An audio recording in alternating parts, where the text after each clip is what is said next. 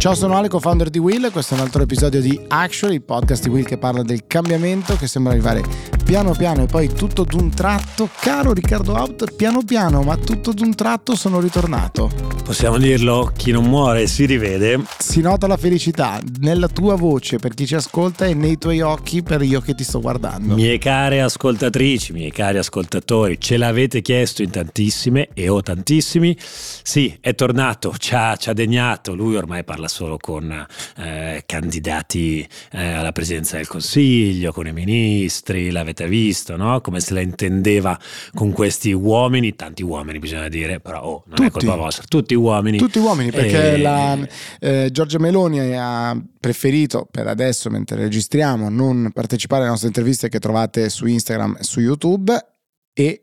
a brevissimo su queste piattaforme audio. E Attenzione, l'esclusiva. Ah, me la dai qua l'esclusiva, eh? non su altri podcast tuoi. io non vado a giocare a golf come fai tu tutto il giorno. E eh, Emma Bonino invece ha deciso di mandare Riccardo Maggi per la, la lista di più Europa. e Che si è quindi- comunque difeso, è stato... Assolutamente, beh, insomma, scuola dei radicali, grande scuola politica. Vabbè, ti sei divertito? Come, che impressione ti hanno fatto? Se ti è piaciuta questa, questa session, questa infilata di politici e politiche? È No, stato politici. di politici, è stato molto interessante, spero che sia interessante per chi ha guardato questo, questo formato, ovviamente quello su YouTube è più lungo, ci vuole un po' di tempo, ci vuole una mezz'oretta per guardarselo, però eh, la versione estesa dà la possibilità a tutti quanti di argomentare, naturalmente il giochino del sì e no con qualche secondo è stata una scusa per farli parlare di temi particolarmente complessi, come sappiamo a noi piace abbracciare la complessità nel, nel suo massimo, ecco, e quindi un pochettino di tempo ci vuole. Senti, ma allora, vi- visto che ormai hai una certa sensibilità politica, eh, secondo te quanti voti prenderebbe l'ottimo Yvonne Chouinard, fondatore, amministratore delegato per tanti anni di Patagonia, dopo l'exploit di questa settimana, Eh, l'anticapitalismo eh, selvaggio, l'azienda, il brand attivista per eccellenza e il suo fondatore eh, dona tutte le sue eh, quote dell'azienda eh, in qualche modo, quindi senza valorizzare eh, questo enorme patrimonio eh, che, ha, che ha- ha creato effettivamente, perché Patagonia, possiamo dirlo, è uno dei brand dal punto di vista però, sicuramente abbigliamento di montagna, non solo fra i più riconosciuti e riconoscibili, e un po' di soldini quell'azienda eh, li vale. Oggi in questa, in questa campagna elettorale di cui si parla poco di ambiente, sembrerebbe parlarsi poco di ambiente, eh, eh, mancano, mancano eh, belle storie da raccontare, beh, lui avrebbe fatto secondo me un bel exploit. Chi lo sa, eh, per 24 ore si sarebbe parlato anche di lui, qualcuno avrebbe parlato di lui come il classico riccone con la villa Capalbio e che la dalla villa di Capalbio ci pontifica eh, su come bisogna fare per salvare l'ambiente. Adesso sto ovviamente scherzando, però posso fare per una volta Bastian Contrario, lo faccio io una volta, dato che fai sempre tu il cattivo. Ecco, per una volta mi viene da dire che mh, quell'articolo che ha pubblicato, quella riflessione che ha pubblicato Bloomberg Business nei giorni scorsi, che so che tu hai criticato duramente, invece, Duramente non mi toccate Patagonia o Patagucci come alcuni hanno iniziato a chiamarla. ma infatti Bloomberg non ci sta dormendo la notte da, da quando tu l'hai criticata, eh, devo dire che eh, non l'ho trovata così campata per aria, cioè il fatto che lui abbia lui ha dichiarato, se ho capito correttamente, che aveva un interesse a fare una normalissima via verso eh, un IPO, una vendita, eccetera. Il mercato è quello che è e a quel punto si è detto, "Oh, eh, a questo punto, con quest'aria che tira, faccio un gesto finale di, diciamo, di coerenza con il, mio, con il mio percorso. Che by the way, che eh, diciamo tra le altre cose, un piccolo sconto in termini fiscali, così, di t- 700 milioni qua e là,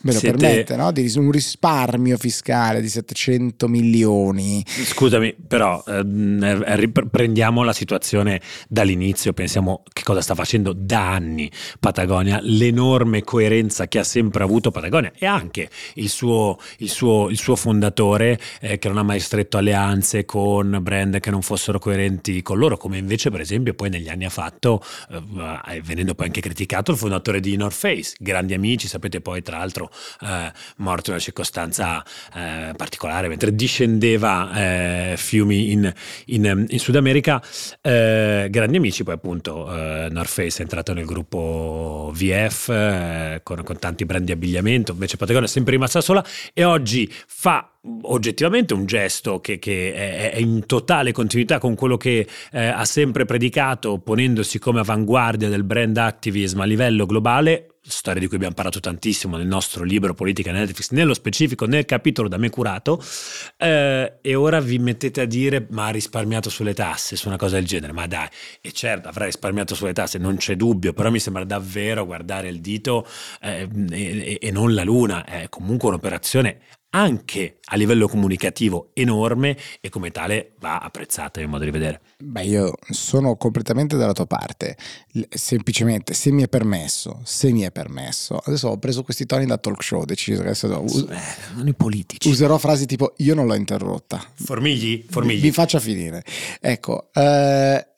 non mi piace mai la beatificazione, la santificazione di una persona così, punto in bianco da 0 a 100. È un bellissimo esperimento, Patagonia è una bellissima realtà, abbiamo tutti letto il, il suo libro, l'abbiamo anzi, l'ho anche regalato a tutti il, tutto il team di Will in passato perché lo leggessero. Ehm,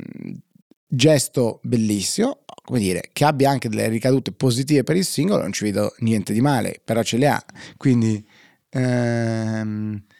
perché, perché insomma prendersela. L'amico Andrew Tyndall su um, Instagram che dice how could you possibly spin this into a negative? Quindi come, avete, come avete fatto a dire questo è negativo? Non c'è niente di negativo. Commentando il post di commentando Bloomberg il post suo, di, di Bloomberg 1820 like sul commento. Eh, beh, se vogliamo mettere sui numeri ha preso 40.000 like però il post. La verità insomma è che se c'è anche un beneficio per il singolo benissimo interessante. Sono felicissimo per lui credo che abbia fatto una scelta meravigliosa eh, e come tutto Patagonia insomma ci insegna che si può fare impresa, si può creare valore economico con una fortissima base valoriale. Faccio un ultimo, un'ultima operazione, non hanno bisogno di me in Patagonia per essere difesi a livello comunicativo, però ribadisco, è come se tu avessi una gran bella casa e decidi da una parte puoi lucrarci e venderla seguendo l'ultima oscillazione di mercato, oppure donarla. È chiaro che da una parte e dall'altra eh, c'è un'imposizione fiscale diversa, ma che, che modo è? O da una parte tu stai facendo una scelta non speculativa, dall'altra stai facendo una scelta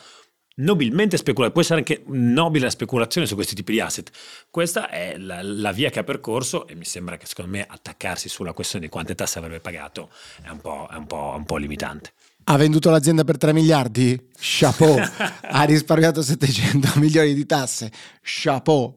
È il miglior imprenditore del mondo della moda? Non lo so.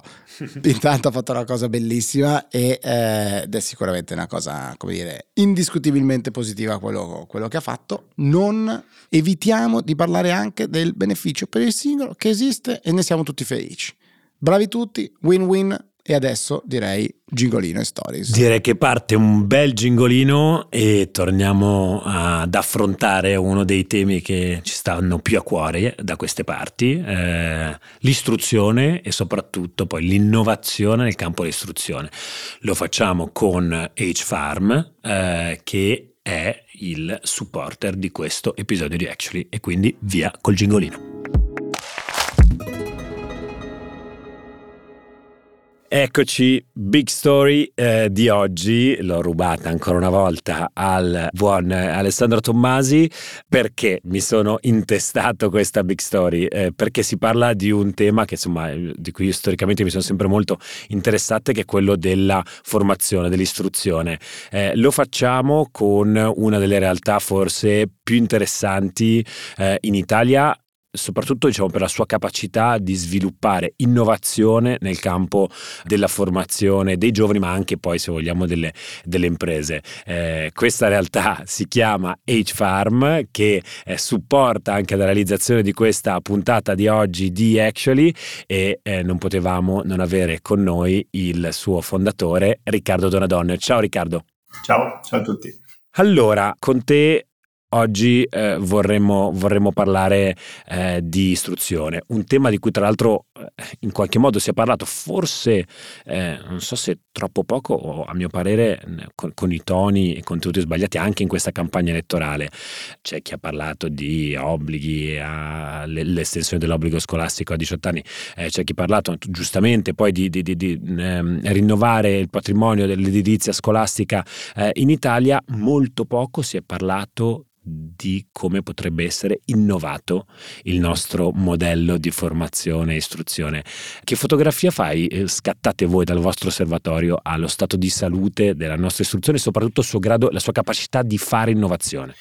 Ma allora, eh, lo stato di salute, cioè, bisogna vederlo da diversi eh, punti di vista, nel senso che da un certo punto di vista è sempre un'ottima istruzione la nostra, nel senso che abbiamo una, una base culturale che ci offre la possibilità di dare agli studenti una visione classica delle cose che è probabilmente unica nell'ambito internazionale dell'education, in quanto viviamo in un umanesimo costante di cose molto belle, quindi abbiamo opportunità di trasferire queste conoscenze in modo semplice. Dall'altro lato siamo molto eh, poco forti su quelli che sono i temi dell'innovazione, della consapevo- consapevolezza verso l'innovazione, del creare nello studente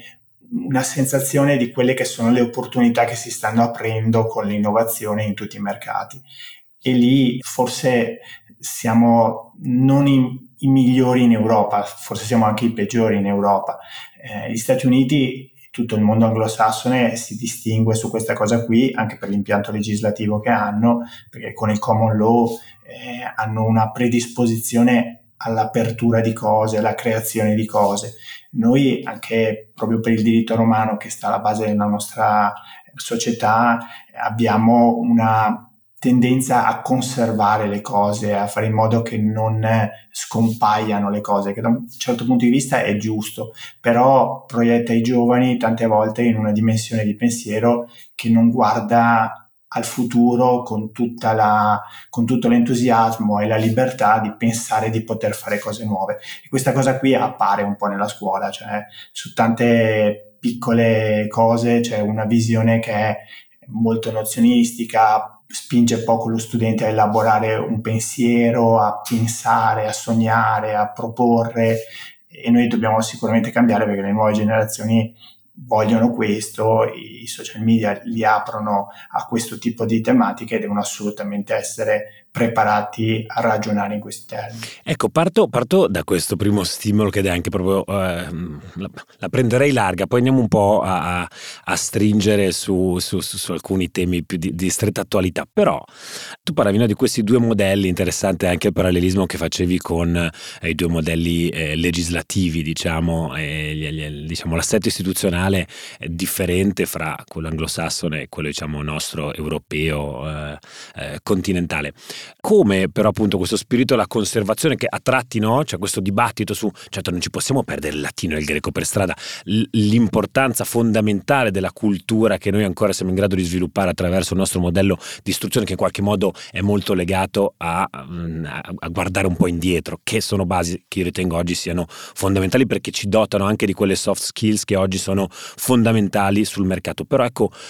qual è mo- un modello virtuoso che ci permetta di continuare a in qualche modo eh, leggere, studiare Ovidio, eh, però anche associandolo a, perché oggi sembra un po' che manchi lo spazio, a corsi e eh, diciamo metodi di apprendimento sulle tecnologie del digitale, anche se vogliamo eh, modelli di nuova imprenditorialità. Esiste il modo per tenere assieme queste cose oppure, come spesso viene rappresentato, come se fosse un, in sostituzione l'uno dell'altro? Guarda, noi la nostra esperienza come Farm noi stiamo costruendo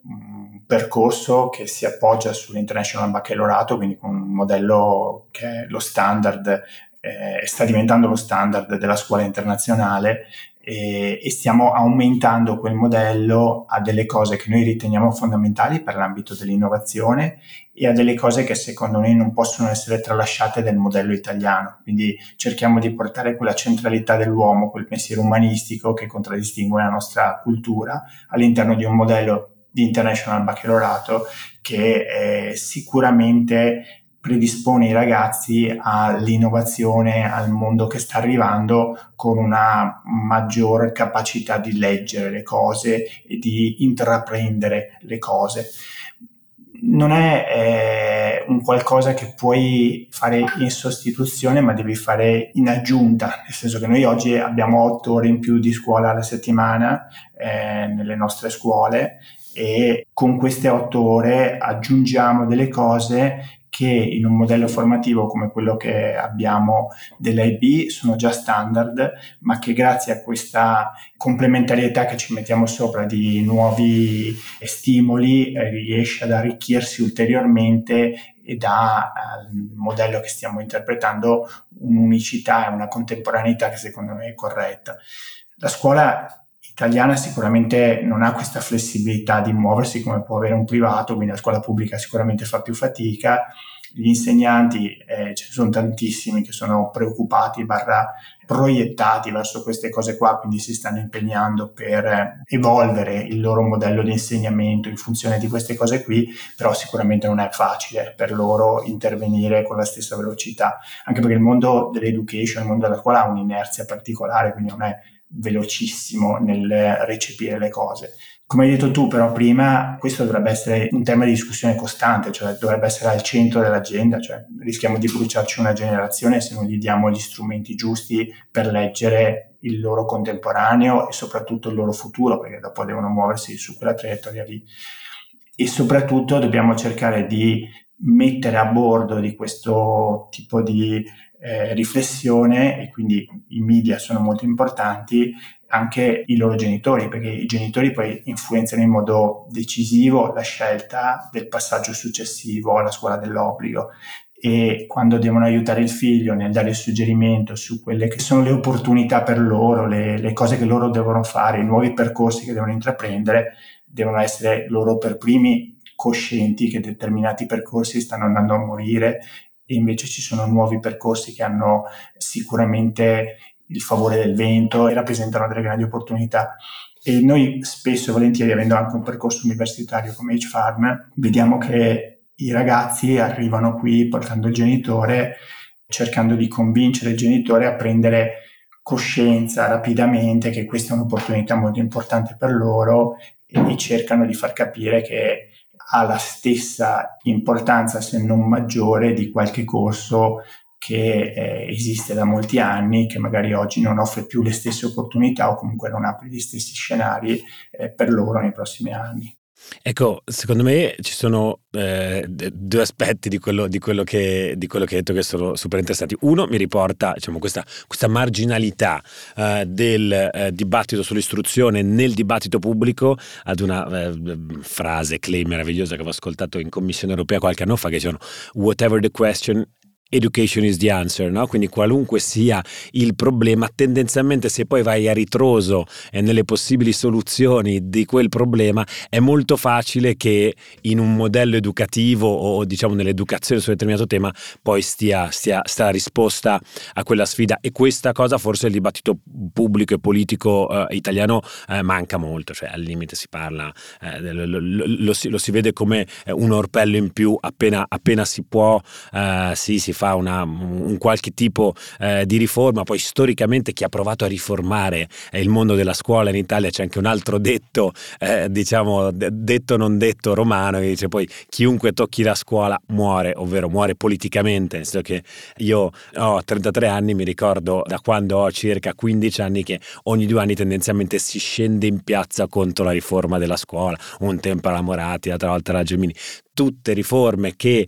sono eh, tacciate spesso e volentieri di essere riforme che ci rubano il futuro, come se ci fosse qualcuno che volesse proprio distruggere il futuro delle nostre generazioni, in realtà poi quindi le grandi proteste tipicamente port- fanno sì che le riforme non si facciano e quindi siamo sempre un po' da capo. Questi sono i primi pensieri che, che mi vengono in mente sentendo di parlare, eh, però mi hai dato anche un ulteriore assist su cui vorrei approfondire un po'. Si è parlato brevemente adesso del, de, dell'università, anche dei corsi universitari che avete voi. Andiamo nella pratica. Qual qual che sono i modelli che seguite voi nella formazione? Come funziona diciamo, il modello, eh, l'approccio innovativo alla formazione che seguite in H-Farm? Da dove inizia e dove finisce? Premettendo che siamo un soggetto privato, quindi abbiamo una libertà d'azione che è diversa chiaramente rispetto al pubblico, eh, dove come hai detto tu ci sono delle difficoltà che sono molto importanti perché poi eh, stiamo parlando del secondo datore di lavoro al mondo eh, quando parliamo del MUR, quindi parliamo di una massa di voti che è veramente impressionante, eh, soprattutto oggi che stiamo parlando di campagna elettorale, di eh, un appuntamento elettorale, quindi è veramente bomba atomica eh, quando si interviene su quel settore lì. Dall'altro lato fa paura proprio per questo tema qui perché eh, stiamo parlando della cosa più delicata che abbiamo, cioè i nostri figli e il futuro del nostro paese, cioè la scuola è determinante per eh, disegnare il futuro del paese. Quindi con molta attenzione, con molte riflessioni, ma va assolutamente eh, fatto un intervento su questo settore per portarlo ad essere contemporaneo con quello che è il mondo che stiamo vivendo. Noi da privato eh, allora abbiamo un contesto che è estremamente bello, nel senso che è un campus di 50 ettari eh, immerso nel verde di fronte alla laguna, eh, dove abbiamo costruito eh, su un unico piano, quindi tutto a livello terra, un percorso formativo che va dai 3 ai 17 per quanto riguarda la parte formativa primaria, quello che gli, inglesi chiamano il K-12, quindi i primi 12 anni della formazione che poi sono 15 inserendo la parte dell'asilo, che copriamo anche quella,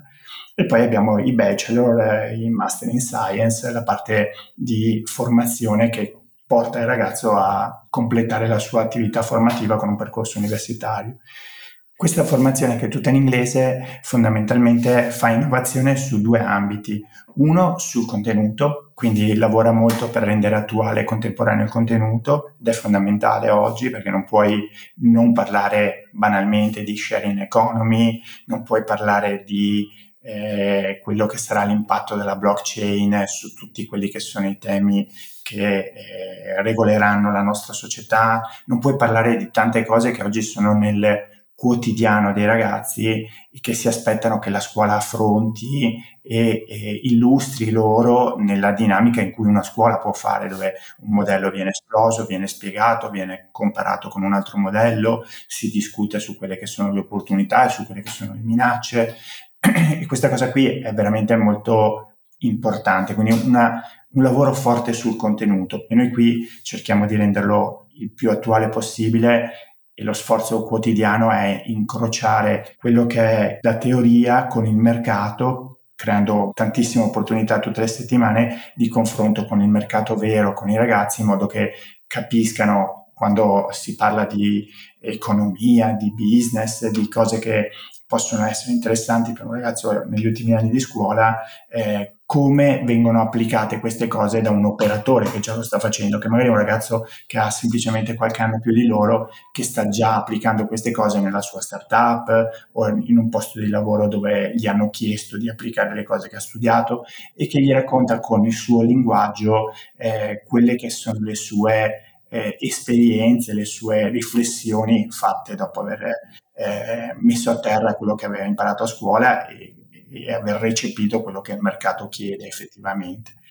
Dall'altro lato c'è tutto un tema di innovazione su come porti la, la formazione in aula, perché oggi eh, ci sono, e voi lo insegnate, tantissimi format che vanno riformatati a livello di distribuzione, proprio perché la capacità di interazione, di ascolto, di, la frequenza dei ragazzi è completamente differente da quella della mia generazione o della tua generazione, perché sono cresciuti con un device in mano, adesso abbiamo questi eh, ragazzi della generazione Z, questi ragazzi della generazione alfa, che noi onestamente facciamo partire anche 3 o 4 anni prima di quello che eh, fa il sistema, che hanno una capacità di eh, reazione di fronte a uno stimolo che è impressionante rispetto a quella che poteva essere la nostra. In quel caso lì eh, vuol dire che oltre ad aver ridisegnato il formato, devi portargli il contenuto nel modo più affascinante possibile. Quindi noi sempre da privati abbiamo questo tema di essere una Apple Distinguished School, per cui tutti i ragazzi hanno in dotazione un iPad fin dal primo anno delle elementari, poi via via eh, hanno un Mac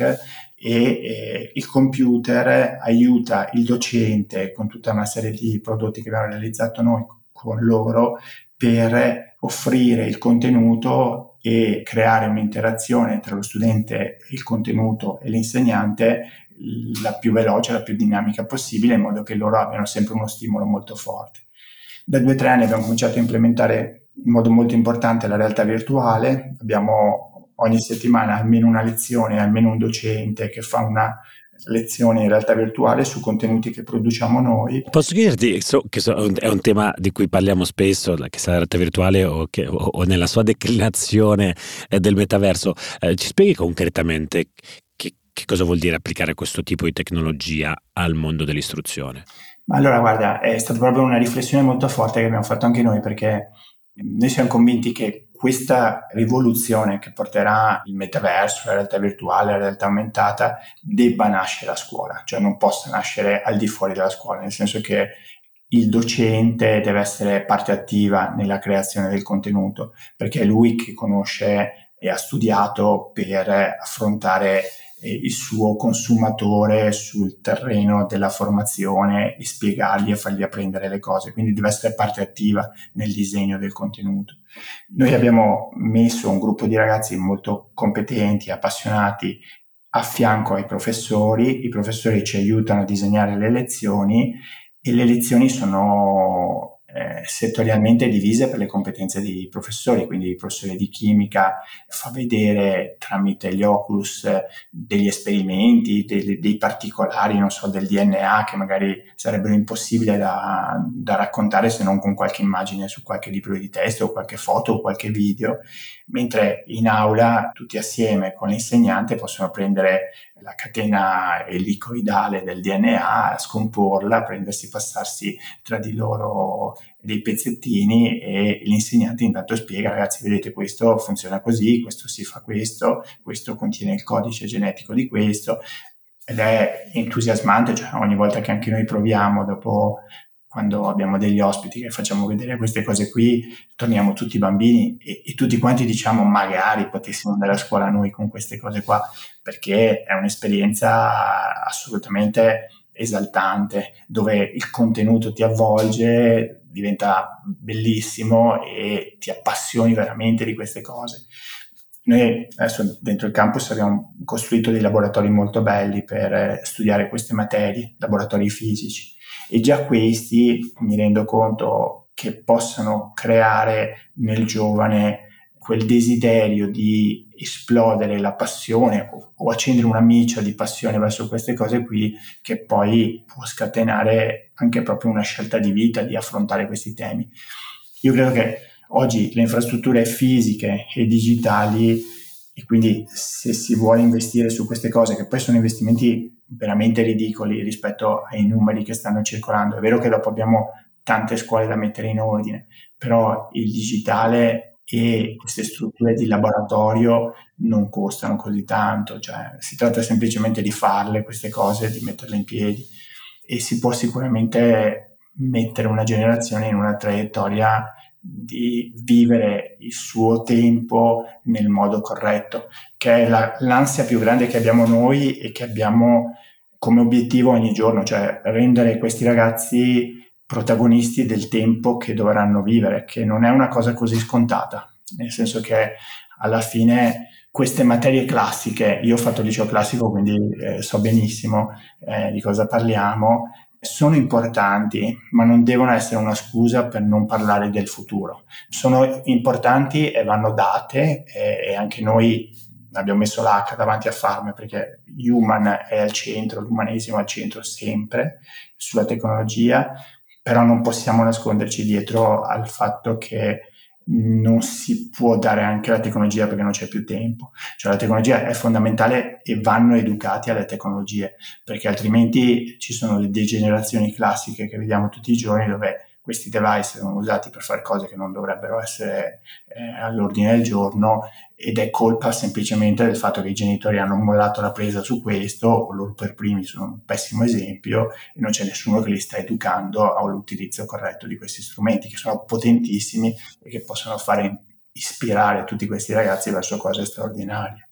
Riccardo, eh, grazie mille, nel senso che con questa, con questa, chiusa hai fatto esattamente quello che mi aspettavo da, da questa puntata. Da una parte eh, fornirci degli elementi eh, concreti e pratici per farci capire come oggi, benché fondamentale naturalmente la tua premessa, siete una realtà eh, privata e quindi diciamo è tutto eh, mutatis mutandi per rimanere sul, sul latino, quindi siamo consci del fatto che non è che da un giorno all'altro la scuola pubblica possa arrivare ai livelli di, di, di H-Farm in termini soprattutto di dotazioni tecniche e tecnologiche. Allo stesso tempo però bisogna anche guardare avanti, come stavi dicendo tu, e quindi sicuramente servono modelli e persone, eh, come hai fatto tu oggi, eh, a cui ispirarsi, a cui guardare per disegnare eh, un futuro dell'istruzione più eh, innovativo e digitalizzato. Chiuderei appunto con, con, di nuovo quella frase che ho citato prima, permettetemi l'inglesismo, però davvero ancora una volta. Speriamo anche dopo queste elezioni whatever the question education is the answer. Grazie mille Riccardo Donadon fondatore di H Farm. Grazie grazie a te